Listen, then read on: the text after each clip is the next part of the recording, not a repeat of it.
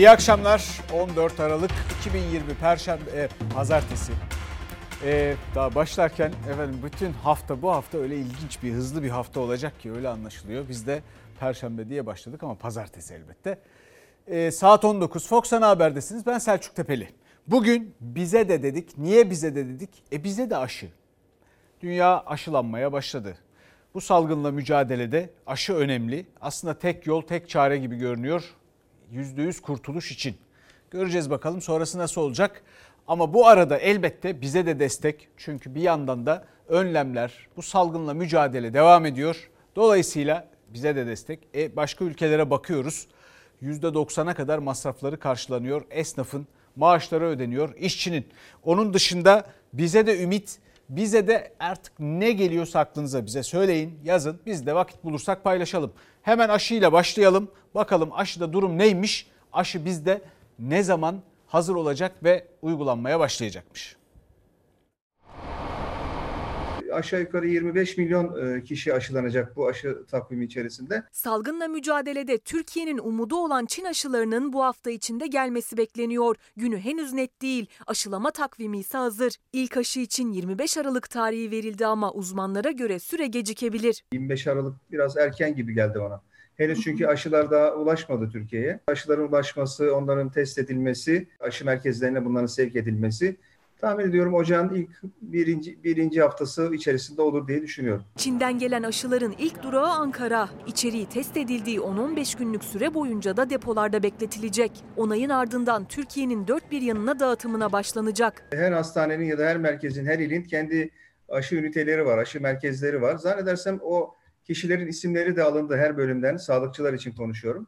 O bölümlere e, bunlar e, nakledilecek bu aşılar ve hızlı bir şekilde bütün illerdeki sağlık e, müdürlüklerine gönderilecek. Oradan da sağlık tesislerine gönderilecek. Dört aşamada yapılacak aşılamanın ilk etabında salgınla mücadelede ön safta yer alan ve en riskli grup olan sağlık çalışanları var. 65 yaş üstü de liste başında. Sadece daha önce koronavirüse yakalanmayan kişiler aşılanacak. Günde 450 bin aşının yapılması hedefleniyor. Özellikle son 6 ay içerisinde COVID enfeksiyonu yakalanmış olanlar aşılanmayacaklar. Sağlık müdürlükleri tarafından e, aşı olmak isteyenlerin isimleri alınıyor, liste yapılıyor, hazırlanıyor. Sağlık çalışanları deyince işte e, bunlar içerisinde öğrenciler de giriyor mu? Tıp fakültesi öğrencileri, e, işte internler mi girecek? Aslında onların da tabii bir karar verilmesi gerekiyor. Çünkü onlar da şu an hasta bakıyorlar ve risk altında e, sayılırlar. Aşılar aile sağlığı merkezlerinde aile hekimleri tarafından vurulacak. Ancak kronik hastalığı olanlar ve evlerinden çıkamayacak durumda olan kişilere aşılama adreslerinde filyasyon ekipleri tarafından yapılacak. Aşı olmak isteyenler e, sağlık müdürlüklerine ya da aile hekimliklerine bildirecekler ve e, evlerine gidilerek bu kişilere bu aşılar yapılacak. Benim mi başvurmam lazım aşı olmak için yoksa e, bana mı ulaşılacak?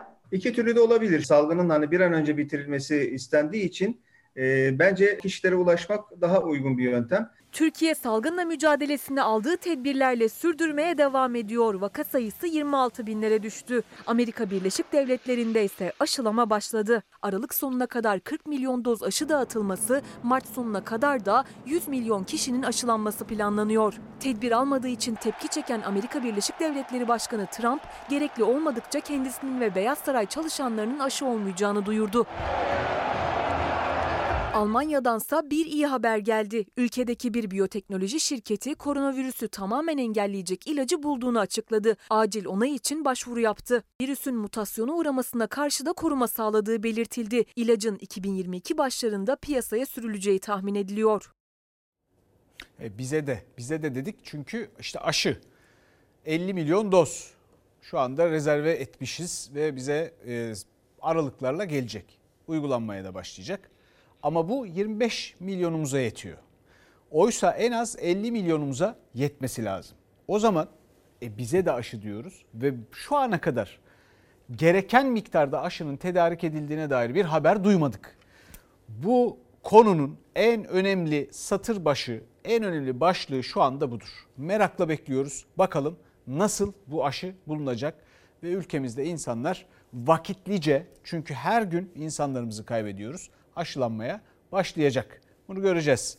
Bu arada da tabii şunu da merak ediyorum. Bütün bu uluslararası e, denklemde, ekonomide Acaba bir ara gündem olmuştu biliyorsunuz. Bir takım ilaç şirketleri borçlarını, alacaklarını alamadıklarını söyleyip büyükelçiler vasıtasıyla şikayetlerini dile getirmişlerdi. Ben hayatımda ilk defa karşılaşmıştım. Büyükelçilerin böyle bir şeyden bahsettiğinden. ilk defa e, haberdar oldum, gördüm. E, acaba bundan mı kaynaklanıyor diye de bir yandan merak ediyorum. Bakalım aşılar tümüyle hepimize yetecek kadar ne zaman gelecek? Şimdi 112 çalışanları var e, haberimizde. Onlar biliyorsunuz bu Covid-19'la mücadelenin neferleri. En ön safta savaşıyorlar. Bakalım ne şartlarda çalışıyorlar. 60-80 vakanız Covid pozitif. 69 yaş bulantı kusma nefes darlığı. Anonsunuz anlaşıldı, vakaya çıkış yapılıyor. Dönemde inanın biz e, kendimizden korkmuyoruz. Sevdiklerimizden, ailemizden korkuyoruz. Daha yeni dönemde e, Covid pozitif oldum ve çok zor atlattım. Göğüs ağrım oldu, sırt ağrım oldu. Hala da bu dönemde de Covid pozitif hastaları taşırken de yaşıyorum ama görevimi yapmaktan gurur duyuyorum. Önce can değil, hasta diyen sağlık çalışanlarından sadece biri 112 ekibinden paramedik Emel Dağaslan Covid'li hastaya müdahalesinden sonra virüs ona da bulaşmış. Ama iyileşir iyileşmez yoğun tempoda işinin başında. Tıpkı adları pandemiyle mücadelede pek anılmasa da en hayati görevi üstlenen 112 acil çağrı merkezi çalışanları gibi. Ağlamadan konuşun. Temaslı listesiniz adınız var mı sizin? Şu an sıkıntınız nedir? Halsizliğiniz var, ateşiniz var öyle mi? Zaten yoğun çalışıyorlardı ama Covid-19 salgını ile beraber iş yükleri daha da arttı. Biz buraya geleli bir saat oldu ve bir dakika bile telefonların sustuğunu görmedik. Ankara 112 geçmiş olsun buyurun. Kişi başı 150 çağrı aldığımız da oluyor. Sokağa çıkma yasaklarında belki de 500 görüşme yaptığımız, 600 görüşme yaptığımız Kişi günler oluyor. Evet. Sokağa çıkmak için 112'yi tercih ediyorlar aramak. Akrabama ziyarete gitmek istiyorum. Siz izin veriyormuşsunuz bize. Bunu demek bile zaman alıyor. Öbür tarafta bir kalp krizi geçiren insan hakkına o giriyor. 112 çağrı merkezindeki ekipler 24 saat nöbet sistemiyle çalışıyorlar ve pandemide günde 2 kez 20 dakika yemek ve ihtiyaç molasının dışında telefonun başından kalkamıyorlar. Dinlenmeden diyelim biz buna tabiri caizse. Çağrı merkezindeki yoğunluk o acil çağrılara giden ambulans ekipleriyle devam ediyor. 60-80, 60-80 Önder 112 merkez ve Covid pozitif vakası bildiriyorum. Vakaya çıkış yapılıyor.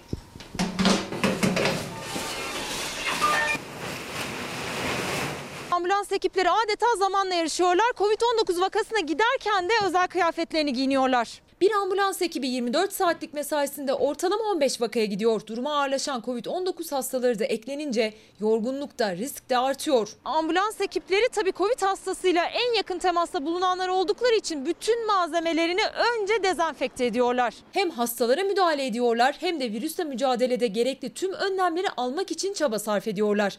Ama onlar da insan. İki tane çocuğum var ve çocuklarıma annem bakıyor. Kronik rahatsızlıkları var. Anneme bulaştıracağım diye çok korktum. Benim 3 küçük çocuğum var. Baba olarak fedakarlık yapmak zorundayım. Türk Tabipleri Birliği'nin açıkladığı rakamlara göre sadece son 24 saatte 6 sağlık çalışanı Covid-19'dan hayatını kaybetti. Onlar canı pahasına bu mücadeleyi verirken halktan da küçük bir istekleri var. Bu kadar emek varken insanlarımızın saygı duyup yasaklara uymasını istiyoruz. Bunu bıktırana kadar söylemeye niyetliyim.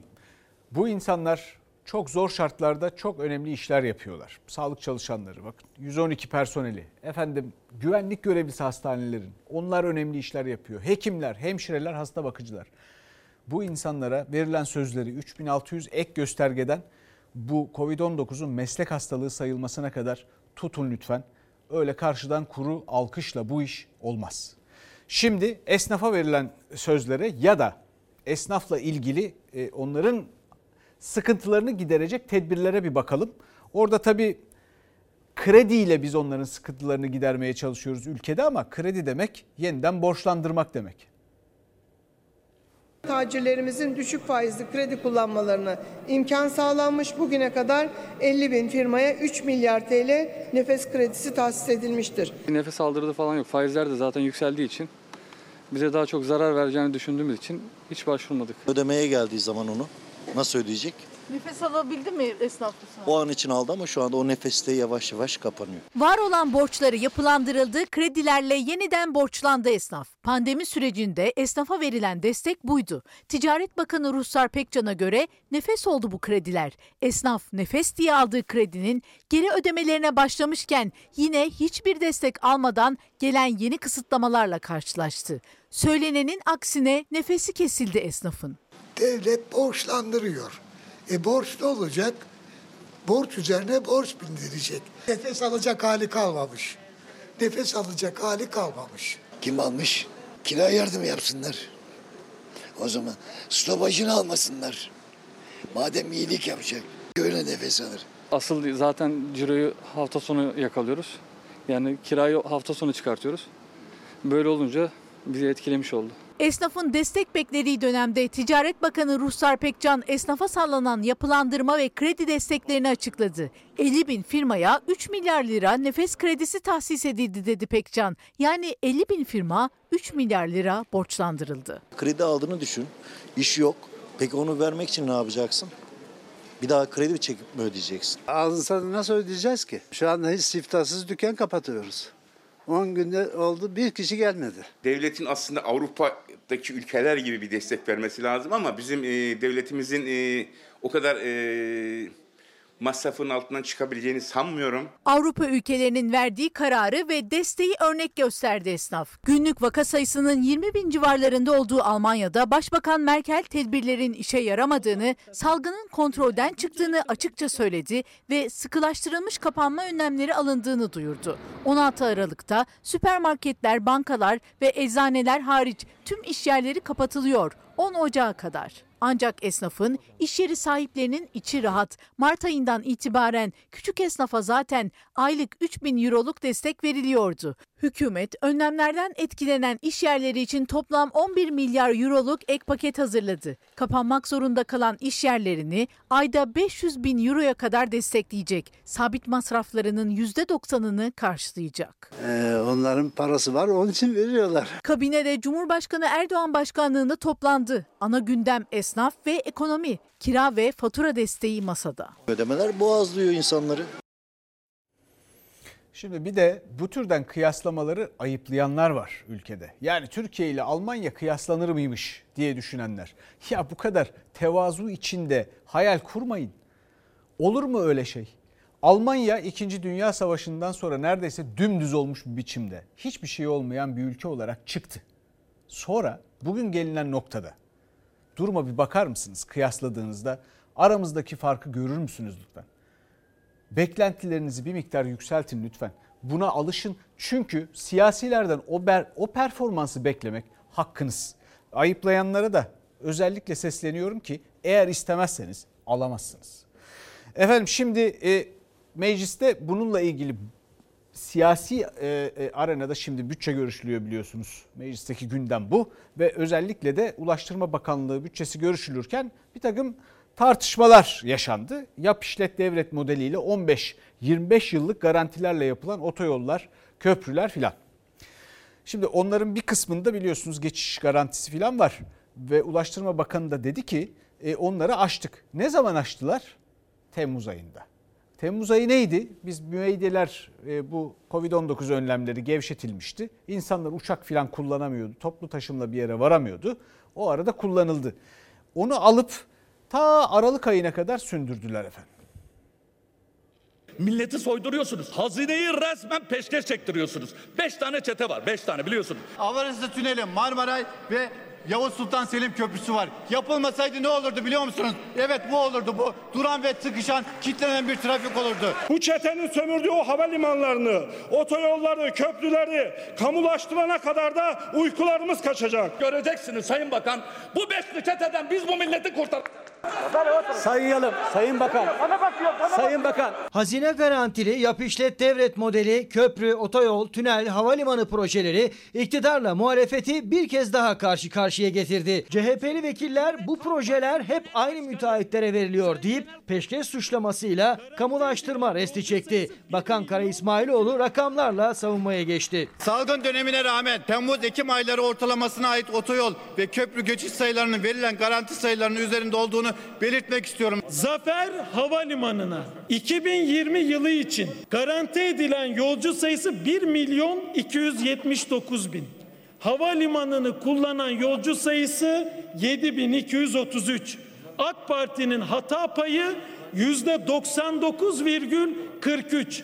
Rakamlar burada. 5 kişi burada aynı konuyu konuştu. 5 tane farklı rakam verildi. Nereden uyduruyorsunuz? Hayretler içinde izliyoruz. Resmen hazineyi bu beşli çeteye kene gibi yapıştırdınız, kene gibi soyduruyorsunuz, kanun emdiriyorsunuz hazine. Bakan Kara İsmailoğlu pandemiye rağmen köprü ve otoyol geçişlerinde garanti sayılarının üzerine çıkıldığını söyledi. CHP'li vekillerse dövize endeksli hazine garantili projelerle devletin milyarlarca lira zarar uğratıldığını savundu. Beşli çete ve kamulaştırma polemiği sertleşti. Köprü ve otoyol yapım bedeli 6.7 milyar dolar. Finansman maliyeti 4.6 milyar dolar. Garanti ödemelerine ilave olarak ödenen kur farkı 61 milyar TL. Ben İzmir'de arabamla Aydın'a giderken 6 lira ödüyorum. Ama bir ihale oldu. Tamı tamına 60 lira yapmıştı. 60 lira. Son cüzdan kuruduğunda, son esnaf battığında, son fabrika kapandığında uzun adam politikalarının beş para etmediğini anlayacak. Ulaştırma Bakanı Sayın Adil Kara İsmailoğlu'nun samimiyetle derdini anlatmaya çalıştığını düşünüyorum. Sesinin çatlamasından belli. Fakat bir mesele var. Şimdi bu farklı farklı rakamlar telaffuz ediliyor. Nasıl oluyor bu iş diye soruyor ya. E hükümette kendileri var. Sürekli bir şekilde kılıfına uydurulduğu için o rakamlar artık hiç kimse hiçbir rakama inanmaz oldu. E bir de gören göz kılavuz istemiyor. Şimdi bakıyoruz bu inşaat vesayeti müteahhit cuntası uğruna her yere beton dökülüyor ya. Şimdi bu projelerin ne kadarı ne kadar verimli gören göz kılavuz istemiyor. Kuzey Anadolu otoy Kuzey Marmara otoyolu mesela boş. E, o kadar uzak bir yol ki şehre gitmek için işe yaramıyor. Kınalı'da siz e, TEM otoyoluyla birleştiriyorsunuz. Oysa Kınalı'dan Hadımköy'e kadar TEM otoyolu ki TEM otoyolunun da açılışında söyleyeyim. iki şeritle geliyor. İki şerit duble yol demek. Otoyol demek değil. Bir de para alınıyor bunun için. Efendim bu yolun açılışı, açılımı isminin Trans European Motorway. Ta Lizbon'dan başlıyor. İran'a kadar 7000 kilometre. Bunun iki şeritli bir çeşit duble yol gibi olduğu kesim Hadımköy ile Kınalı arası. Niye burayı genişletmiyor kimse? Türkiye'yi Avrupa'ya bağlayan, dünyayı birbirine bağlayan bir yoldan bahsediyoruz. Ama yukarıdan başka bir yol yapılıyor. Yolu uzatıyoruz ve o yoldan da pek kimse geçmiyor. E insanları da zorla geçiremezsiniz. Bu arada da şehrin suyu yok. Böyle ihtiyaç olan alanlarda para harcanması lazım ama sözde 2040'a kadar su sıkıntısı yaşanmayacaktı. Yaşanıyor şimdi onu konuşuyoruz görüyorsunuz. Hem para kazanıp hem de insanların işine yarayacak projeler yapmak, fikirler üretmek bu kadar mı zor? Gerçekten. Yani inanması çok zor. Bir de Sayın Ulaştırma Bakanı demiş ki Kanal İstanbul yapılırsa İstanbul sanat merkezi olacak. Gerçekten o konuda hiçbir ilişki kuramadım. Yani beton döktüğünüzde nasıl sanat merkezi olacak onu bilmiyorum. Şimdi gelelim e, yine Sayın Kara İsmailoğlu ile ilgili bir takım yolsuzluk iddiaları var. Onlar peşini bırakmıyor o habere. İşi istediğine ver, istemediğine verme. Milyonlarca liralık bir fark var. O dönem ulaşımdan sorumlu genel sekreter yardımcısı kim görünüyor? Ulaştırma Bakanı olan Sayın İsmailoğlu. Sayın Bakan, siz gidip bu usulsüz ödemenin altına imza atarken saygınlığınız zedelenmedi de gazeteler buna haber yapınca mı saygınlığınız zedelendi? İstanbul'da yeni usulsüz ihale iddiaları ve yeni belgeler ortaya çıkmaya devam ediyor. Eski yönetimin 57 milyon liralık ihaleyi adrese teslim 65 milyon liraya verdiği tartışılırken Ankara'da da sesler yüksekti. Dönemin İBB Genel Sekreter Yardımcısı, şimdiki Ulaştırma Bakanı Adil Kara İsmailoğlu CHP'li vekillerle karşı karşıya geldi. Bakana ilişkin bir önceki yolsuzluk iddiası ve o haberlere getirilen erişim engeli üzerinden. Bu haberle ilgili tam 297 linke erişim engeli get- istedi. Gerekçe ne? Gerekçe ne? Mahkeme kararı yanımda. Mahkeme kararı yanımda. Sus. Sen bana Sayın- Sayın Bakan. diyemezsin bakan.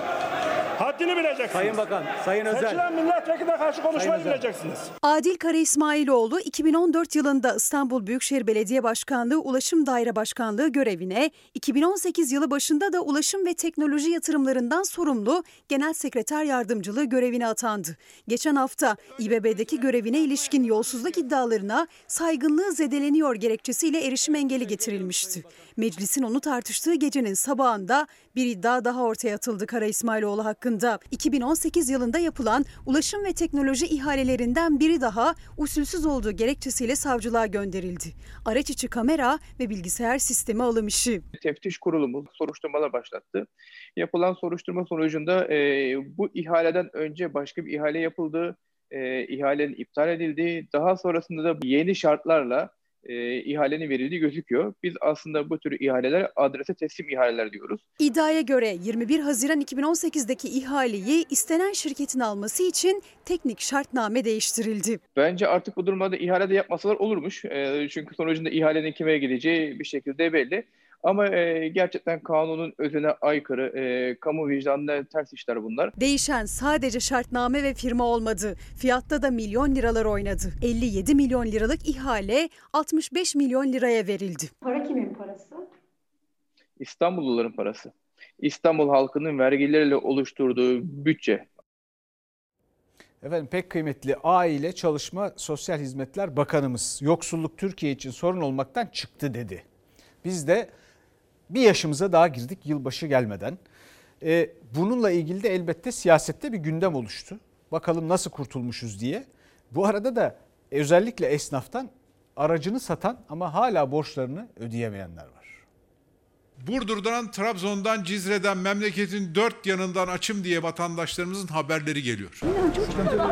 Türkiye'de yoksulluk uluslararası dokümanlarda da ifade edildiği gibi artık Türkiye için sorun olmaktan kalktı. Yani nerede yaşıyor ben anlayamadım. Türkiye'de ise bunu bilmemesi, görmemesi, anlamaması mümkün değil. Tabii meseleleri mesele etmezseniz meselede kalmaz. Aile ve Çalışma Bakanı Zehra Zümrüt Selçuk'un Türkiye'de yoksulluğun bittiğini dile getiren sözlerine muhalefet öfkeli. Bakan Selçuk vatandaşın sesini duymamakla, ülke gerçeklerine yabancı kalmakla suçladı muhalefet. Açlığı, fakirliği, geçim sıkıntısını, enflasyonu iktidar görmüyor dedi. Ekonomimiz derin bir buhranın içinde. Enflasyon başını aldı gitti. Etin, peynirin olmadığı bir poşet bile markette 100 liradan aşağı dolmuyor. Bebek mamasına, zeytinyağı şişelerine artık alarm takılıyor. Enflasyon var mı? Var mı bilmiyorum var mı? Yok mu? Yok. Enflasyon yok. Her şey 10 numara. Muhalefet ekonomi eleştirilerinde sözde de sınırlı kalmıyor. Ali Babacan sokağa indi. Vatandaşın esnafın derdini dinledi. Ekonominin sokakta tuttuğu nabzını paylaştı. Arabayı sattım. Borçtan kiralayı ödeyin diye. O bile daha yetmedi. 5,5 milyar açığım var. Bak daha yeni şimdiki faturalar ödedim. Sırf doğalgaz ve elektrik 9 Bitti abi yani bitti yani. Kim Gündüz gündüz siftahsız düşen kapattık. Bu sanki kemiğe çoktan dayandı.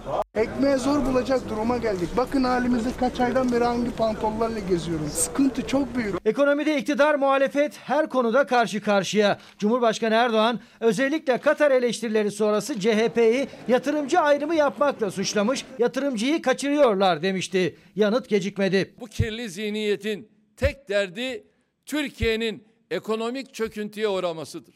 Türkiye'ye gelen yatırımcıyı kaçırmak için her türlü yalanı, iftirayı ardı ardına sıralamaktan da çekinmiyor. Bizi yatırımcı düşmanı ilan ediyor. Sonra da sıkılmadan akıl veriyor. Anlıyoruz. Sizin gözünüz paradan başka bir şey görmüyor. İşte burada avrolar dolarları yığmış genç. Ama bu anlayışınız sonucunda memlekette bu fotoğrafların çekilmesine neden oldunuz. Milletimizin vicdanı bu fotoğrafları unutmuyor. Paranın rengi, dini yoktur. Para paradır. Ama bu faşist kafa ülkenin ve milletin hayrına olan böyle bir işte kimliğine bakarak yatırımcı ayrımcılığına gidiyor. Paranın rengi dini yoktur. Para paradır değil mi Sayın Erdoğan? Bu memlekette yabancı sermayeyi kaçıranın kim olduğunu öğrenmek istiyorsanız sarayınızdaki aynaya bakacaksınız. Memleketten yabancı sermayeyi kaçıran sizin hukuk devletini bitiren işleriniz. Tüm Türkiye'yi 5 tane havuz müteahhidine rehin etmeniz. Ekonomi, siyasetin sıcak gündemi, bitmeyen polemiği. Efendim kendi dünyasında yaşayan pek kıymetli Çalışma Bakanımız Zehra Zümrüt Selçuk'un bu arada e, işsizlik sigortası ile ilgili de bir takım ifadeleri var. İşsizlik fonu diyorlar buna. Bu işsizlik fonu değil. Bu işsizlik sigortası ve onun bir tarifi var. Niye eğip büküyorlar? Şimdi onu izleyelim. Her daim soruyorsunuz işsizlik sigorta fonunun amacı nedir, niye oradan harcanıyor diye. Çünkü işsizlik sigorta fonunun amacı istihdamı korumak. Devletin, işverenin ve işçinin ortak hedefi aslında istihdamı korumak. Bakanın sözleri e, sosyal sigortacılığın temel mantığıyla çelişmektedir. İşsizlik sigortası fonu işini kaybeden işçileri korumak için ve risklere karşı korumak için kurulmuştur. Meclisteki bütçe görüşmelerinin en hararetli konularındandı. İşsizlik sigortası fonu. Çalışma Bakanı Zehra Zümrüt Selçuk, fonun amacı istihdamı korumak dedi. Ancak işsizlik sigortası kanununa göre amaç istihdamı değil, işsiz kalan işçiyi korumak. Dağılımı söyleyeyim. Şimdi katkı payları %50, %25, %25. Ama bakıyoruz işçiye %25 veren işçiye biz %66 kaynak aktarıyoruz.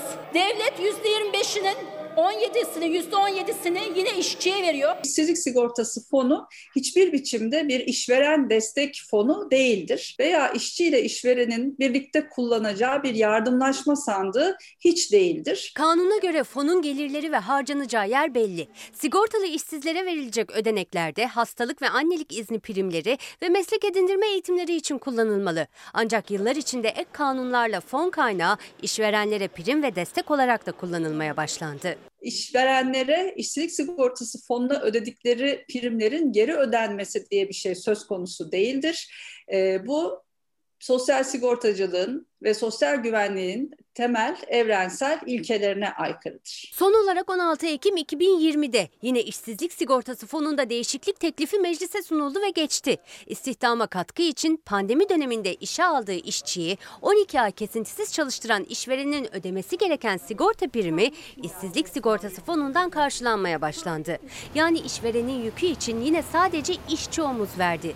Binlerce işsizse yıllardır olduğu gibi fondan yararlanamadı. İşsizlik maaşı alabilmenin de koşulları son derece zordur. Yani işsizlik fonu Türkiye'de neredeyse bir işveren fonuna dönüşmüş durumda. Örneğin 2019 yılında işçilere işsizlik ödeneği olarak yapılan ödemeler 10 milyar lira civarındayken işverenlere 16 milyarın üzerinde bir ödeme yapılmıştır. İşsizlik sigortası fonu sigortalılara işsiz kalmaları nedeniyle uğradıkları gelir kaybını belli süre ve ölçüde karşılayan fon olarak tanımlanıyor kanunda. Ancak işçiler işsizlik günlerinin teminatını işverenle paylaşmaya devam ediyor. İşsizlik sigortası fonu kaynaklarının tümüyle işçilere, işsizlere ait olduğunun altını çiziyoruz. Efendim lütfetmişler işsizlere bu fondan, bu sigortadan e, bir takım katkılarda bulunmuşlar sağ olsunlar. Sanki onlardan kesilmemiş. Sanki bu sigorta bu iş için yani işsizlerin e, işsiz kalmaları durumunda o zor durumdan çıkış için belli süre ve ölçüde müşküllerini karşılayan bir e, sistem olarak, ödenek olarak oluşturulmamış, kanunda da aynen böyle yazılmamış gibi lütfetmişler. Fakat şunu şimdi bu türden ilginç açıklamalar artık insanın kafasını acıtıyor. Şunu hatırlatmakta fayda var. İstihdam bir devletin muhtemelen en önemli üç işinden biridir. Yani istihdamı sağlamak bir sigortanın, sigorta sistemin işi olamaz. Çok daha büyük bir iştir. Koca bir nüfusu organize etmeniz gerekir ve uzun vadeli politikalar ve planlar gerektirir. Bütün bunları zaten kıt kanaat geçinen ve neredeyse üçte birinden fazlası yarıya yakını asgari ücretle çalışan bordrolulara lütfen yüklemeyin. Bütün bu tabloda tabii böyle açıklamalar geldikçe muhalefet de Cumhurbaşkanlığı hükümet sisteminin işe yaramadığından yola çıkıp parlamenter sisteme dönüş için ısrarını sürdürüyor ve bunun içinde bir seçim hazırlığı var.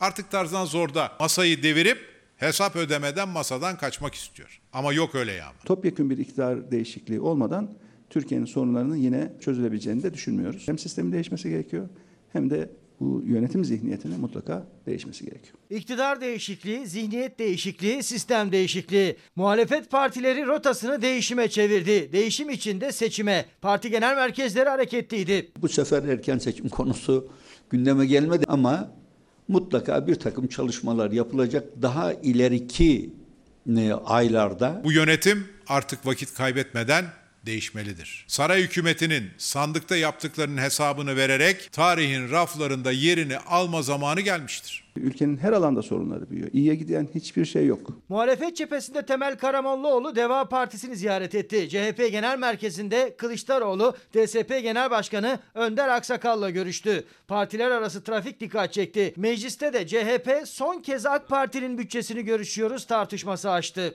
Veda bütçesinin 8. gününde arkadaşlarımızın söyledikleri e, az bile. Veda bütçesi, veda bütçesi diye 10 yıldır her bütçede yapar. Bu millet 18 yıldan beri kendisine yanlış yapmayan AK Parti'yi bırakmadı. Bu millet inim inim inlemektedir ve bir dahaki bütçede AK Parti bütçesi olmayacaktır. Karamollaoğlu Babacan görüşmesinden seçimle ilgili bir sonuç çıkmadı. İleriki aylara randevu verildi ama sistem değişikliği konusunda Deva Partisi netti. Cumhurbaşkanlığı hükümet sistemi bize göre tam bir sistemsizlik. Parlamentonun hükümet üzerinde mutlaka bir denetim fonksiyonunun olması lazım. Eğer bu denetim fonksiyonu yoksa orada hatalar büyüyor. Bunun bedelini de vatandaşlarımız ödüyor. Bu seçim olacak. 2023'e kalamaz. 2021 Haziranı gibi bu bir öngörü. 29 Aralık Salı günü birinci olan büyük kongremizi yapma kararı aldık. Biz mümkün olan en kısa zamanda e, olası bir seçime hazır olmak istiyoruz. Muhalefet cephesinde saatler hem seçime hem sistem değişikliğine ayarlı. İktidarsa seçim için 2023 diyor. Cumhurbaşkanlığı hükümet sisteminde de ısrarcı. Bizi izleyenlerden gelen birkaç mesajı paylaşmama müsaade edin lütfen. Sayın Tepeli herkese kazanla, kazanla kepçeyle veriliyor bize de e, hiç olmazsa kaşıkla verilsin demiş bir izleyicimiz. Bir başka izleyicimiz bize de e, gelgitlerimizi bitirecek liderler gerekli demiş. Gerçekten ilginç bir tespit bu. E, çünkü böyle hakikaten öyle durumlarla öyle zorluklarla karşı karşıya kalıyoruz ki biz yurttaş olarak bunları tek başına aşamayız. Bir sistem bir organizasyon lazım. O zaman da bir yandan kendimize güveniyor muyuz? Güveniyoruz. Şanlı bir tarihimiz var mı? Var. Ama böyle zorluklarla karşılaşıp çok basit çözümleri olmasına rağmen aşamayınca da özgüven spazmları yaşıyoruz. Türkiye'nin hastalığı budur. Özgüven spazmları. Efendim bu arada bir başka izleyicimiz demiş ki e, o zaman dost meclisinde arzu kumaşları bölüşüldü. Ya bize de sevgi payından paramparça olmuş bir yürek düştü. Dede Efendi'den paylaşmış izleyicimiz. Efendim çok teşekkür ederiz. E, ve şimdi e, Rusya'dan bir habere geçelim. E, Vladimir Putin ekonomi bakanını fırçaladı. İşsizliğin arttığı, gelirlerin düştüğü koşullarda temel ürünler pahalı hale geliyor. Ve siz bana burada peri masalları anlatıyorsunuz. Artan gıda fiyatları Putin'i kızdırdı. Kabine toplantısında yumruğunu masaya vurdu, ekonomi yönetimine yüklendi. Bana masal anlatmayın dedi. Nereye bakıyorsunuz? Bu şaka değil. Covid-19 salgını ile birlikte ekonomik daralmanın yaşandığı ülkelerden biri de Rusya. İşsizlik tırmanışta, halkın gelirleri düşüyor. Bununla birlikte şeker, ayçiçeği yağı ve sebze gibi temel gıda ürünlerinde fahiş artışlar yaşandı. Konu Devlet Başkanı Putin'in son Bakanlar Kurulu toplantısında ana gündem maddesiydi. Putin şeker fiyatlarının %71, ayçiçek yağının %23,8 arttığını söyledi. Hedefinde Ekonomik Kalkınma Bakanı Maxim Reşetnikov vardı. Ayçiçek yağı için ne yapmayı öneriyorsunuz? Yeni vergiler mi koymak istiyorsunuz? Daha ne kadar deney yapacaksınız anlamak istiyorum. Bakanın durumu takip ediyoruz sözleri Rus lideri çileden çıkarttı. Putin sert konuştu. Bakanı peri masalı anlatmakla eleştirdi derhal adım atılmasını istedi. Rus medyası Putin'in sözlerinin ardından devletin şeker ve ayçiçek yağı fiyatlarına el koymaya hazırlandığını yazdı. O kadar ilginç ki, o kadar ilginç ki Türkiye, Rusya gibi ülkelerde şimdi bu Rusya'daki bu örneğini görüyoruz ya galiba işler böyle yürüyor. Şimdi Sayın Putin acaba ekonomi bakanıyla zaten görüşmüyor mu? Zaten bu tabloyu bilmiyor mu? Buradan bir video çekip insanları tirollemenin ne alemi var acaba? E çünkü bütün karar yetkisi elinde. Öyle değil mi? Şimdi peri masalı hikayesi var ya o kadar ilginç bir şey ki. Rusya'nın geçmişinde de var, Çin'in geçmişinde de var. Bizde de bunları örnek alanlar var. Stalin döneminde doğru bilgi verilmediği için çok yüce şaşalı projeler sanki doğru dürüst netice verecekmiş diye zannettiler. 20 milyon insan açlıktan öldü. Mao döneminde Çin'de 50 milyon insan öldü. Neden? Çünkü her bir bürokrat ya da siyasetçi alt kademelerdekiler kendi paçasını kurtarmak ya da fiyakalı görünmek, işini yaptığını göstermek için lidere sürekli bir sıfır ekliyordu. Oysa ortada ne o kadar ürün vardı ne öyle bir performans vardı. Onlar da o sıfırları görünce ya bu kadar çok madem ürün var, rekolte bu kadar sağlam satalım dediler. İnsanlar açlıktan öldü. Ya efendim şimdi e, benim hikayemde Seferihisar'a gideceğiz. Nazlı yere basmaz yakın zamanda bir sarsıntı, bir deprem yaşayan insanlarla şimdi bir de onların e, jeotermal bir santralle yaşadıkları meseleyi ekranımıza taşıyor. Geleceğimiz. Dokanmasınlar bizim ağaçlarımıza. Çocukluğumuzdan beri dedemden neredeyse her zeytin ağacı ile ilgili hikayeler dinledik. O şekilde büyüdük. Binlerce yıllık zeytin ağaçları jest tehditi altında. Sadece zeytinliklerde değil, İzmir'in dağları, ovaları, su kaynakları, jeotermal işletme ruhsatı verilen 180 milyon metrekarelik alanın içinde. Daha bir buçuk ay önce kabusu yaşayan, Ege depreminin merkez üssü olan Seferihisar'da o alanda. İlçeye bağlı Orhanlı köyünde yasaların koruduğu zeytinliklerde sondaj çalışmaları başladı. Burada 14 tane kuyu açılması isteniyor. Bütün doğayı, zeytinleri, doğayı ve bizleri katletmek istiyorlar. Orhanlı Vadisi'nde tüm yaşam hem tarıma hem de hayvancılığa bağlı. Köyümüzdeki insanların bunun dışında başka yapacak hiçbir işleri yok. Seferihisar Orhanlı Köyü'nün tarım ve hayvancılıktan başka geçim kaynağı yok. İlçeye kurulması planlanan JES, geçim kaynaklarıyla birlikte evlerini, yaşam alanlarını da tehdit ediyor. Bundan bir ay önce bir sabah uyandıklarında piknik alanlarına kurulan konteynerları gördü Orhanlı köylüleri. İtiraz için bir araya geldiler. Jandarmayla karşı karşıya kaldılar. Pandemi dendi, ses duyurmaları engellendi. Dağılın dağılın. Otobüslerde üst üste millet. Eğlencelerde üst üste millet. Hala dağılın dersin. Konteyner vurulmuş. Sera yapılmış. Sürekli arazi alınıyor. Nerede yetkili, nerede muhtar, nerede Sadece bir gün sonra bölgeye sondaj kuyusu vuruldu. Santral için çalışma başladı. Üstelik zeytin ağaçlarının bulunduğu bölgede. Yani zeytinliklerin 3 kilometre yakınına santral kurulamaz denen binlerce yıllık ağaçları koruyan yasa çiğnenmiş oldu. Ellerini vicdanlarına koysunlar. Yani her şey para değil. Orhanlı köyünün kadınları bölgeye yeni fidanlar dikerek gösterdi bu kez tepkilerini. Son olarak köylülerin yazdığı tam 600 dilekçe ilgili tüm mevkilere gönderildi. Ancak hala yanıt bekleniyor. Belediye, valilik, il tarım, çevre ve orman bakanlığı. Köylüyü her yerde hor görüyorlar. Köylüsen hiçbir yerde hele şu varsa ayağında hiçbir yerde yerin yok. Köylüler şimdi haklarını hukukta arayacak. Orhanlı köyünden 93 kişi santrale karşı mahkemeye gitti ve dava açtı. Efendim şimdi Erzincan Kemaliye'ye gideceğiz. Sarıçiçek Yaylası'nda bir maden şirketi biliyorsunuz. Orada köylülerle bir e, sıkıntı var. Köylüler bunu istemiyorlar bu madeni. Fakat tabii ne orman ne zeytin bir şey dinlenmediği için sürekli de hep nedense ormanlık sahalara verildiği için mesela rüzgar santralleri evet ülke için önemli evet yenilenebilir enerji kaynağı fakat bakıyorum sürekli orman içinde verildiği için bizim bu TEM otoyolundan bile geniş yollar açılıp dünyanın ağacı kesiliyor. Tıpkı buradaki gibi buradaki maden ocağı da bir vakit demişti ki bu adamlar buraya 200 jandarmayı yığarız buna da gerek kalmadı sondajı zaten başlamışlar. Daha önce gördüğünüz tarlalar ekiliyordu ve şu anda sondaj vuruluyor. Pakdemirli değil ki ben orman yerlerine ruhsat vermeyeyim. Burası orman değil mi? Kemaliyeliler bir kez daha sesimizi duyun diye haykırdı. Maden aramak için sarı çiçek yaylasına kıymayın dediler. Yukarıdaki sondajı siz mi vurdunuz bizim tarlaya?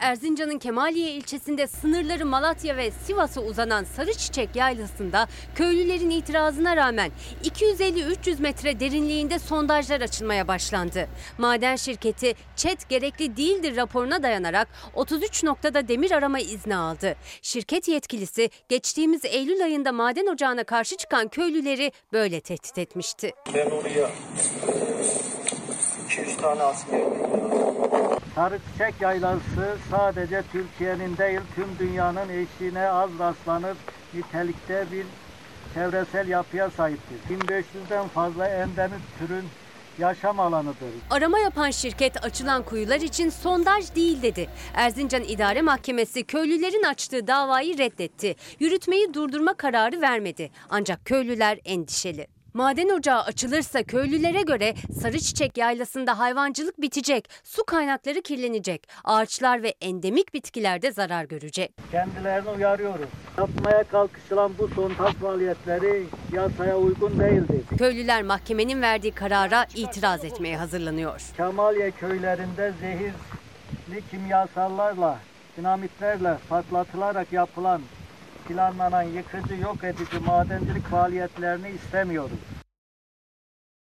Çevre haberlerinden şimdi çevre ve onun tahrip edilmesi sonucunda oluşan efendim e, sel, yağış, kıyamet ve bunun neticelerine bakalım. Hasretle beklenen yağmur sonunda geldi ama felaketi de beraberinde getirdi. Şiddetli sağanak İzmir'de iki can aldı. Antalya'da çiftçinin emeğini sular altında bıraktı. Bir sürü borcum var. Ne edeceğiz biz? Kim yardım edecek bize? Şu an burada zarar çok büyük. 9 milyon bir yatırım yapılıyor ve durum bu. İzmir'de cuma gününden beri hava yağışlıydı. Gece de 3 saat boyunca aralıksız yağdı. Menderes ilçesinde 5 kişi içinde bulundukları hafif ticari araçla Çakallar mevkisindeki dereden geçmek istedi. Ancak araç taşan derenin sularına kapıldı. 20 yaşındaki sürücü Engincan Parlatan'la Ayhan Alistrat ve Derya Parlatan son anda araçtan atlayıp canlarını kurtardı. Mehmet Aslan'la Soner Uyar kayboldu. Sürüklenen araç 800 metre uzaklıkta bulundu. Kayıp iki kişinin cansız bedenlerine ise su kanalının farklı noktalarında ulaşıldı. Karşıyaka ilçesinde de sağanakla birlikte fırtına etkili oldu. Deniz taştı. Çok sayıda araç sulara gömüldü. Buca'da iki siteyi birbirinden ayıran istinat duvarı otoparkta bulunan araçların üzerine çöktü. 29 araçta hasar meydana geldi. Şiddetli yağış Antalya'yı da vurdu. Kent bu yılki en yüksek yağış miktarını aldı. Evlerin bodrum katlarını, dükkanları su bastı. Buradayım. 1, 2, 3, 5 saniyede burama geldi su. Vatandaşı, esnafı perişan eden şiddetli yağışlar bütün bir yıl emeğinin karşılığını alabilmek için emek veren çiftçiyi ise büsbütün yıktı. Gece gündüz bunun içerisindeyiz. Çocuğumuza bakmıyoruz buna baktığımız kadar. Hatay'ın İskenderun ilçesinde deniz üstünde hortum çıktı. Saatteki hızı 60 kilometreyi bulan fırtına konteynerleri devirdi. Efendim şimdi bakın sel var su yok. Şehirlerimizde su yok ama sel var canımızı tehdit edecek ölçüde. Siz burada bir çelişki görmüyor musunuz? Bir tuhaflık yok mu burada? Şehirlerimizin yağan yağmurun suyunu toplayıp bunları barajlara aktarabilecek, su sistemine aktarabilecek hiçbir altyapısı yok. Bununla kimse uğraşmamış, dertlenmemiş, düşünmemiş bile. Oysa o kadar basit ki. Dünyayı geziyorlar bizim kamu yöneticilerimiz. Dünyayı geziyorlar, bir takım şehirlere gidiyorlar. Alışverişten vakit bulamadıklarını zannediyorum. Mesela Rio'ya bakmıyorlar. Nasıl su sağlıyor bu adamlar? Yeraltı depoları yapmışlar. Oraya şehrin içindeki her taraf beton asfalt akan suyu nasıl barajlarına pompalıyorlar. E bırakın şimdi onları siteler yapılıyor biliyorsunuz her taraf kokoş sitelerle dolu. O kokoş sitelerde düne kadar hepimiz biz leğenle, leğende yıkanıyorduk. Şimdi efendim havuz peşindeyiz. E, oralarda havuz olsun derdindeyiz. Ama onlar siteler kendileri bile herhangi bir yağmur suyunu toplayacak ve sonra değerlendirecek herhangi bir sisteme sahip değiller. Bunu kimse akıl etmedi mi? Bu müteahhit cuntasına öyle deyince sonra kızıyorlar. Bir de o kadar da fiyat koyuyorlar. Neymiş efendim? Yüz mavuzuymuş. Şimdi eh, bir e, SMA'lı yavrumuz var yine.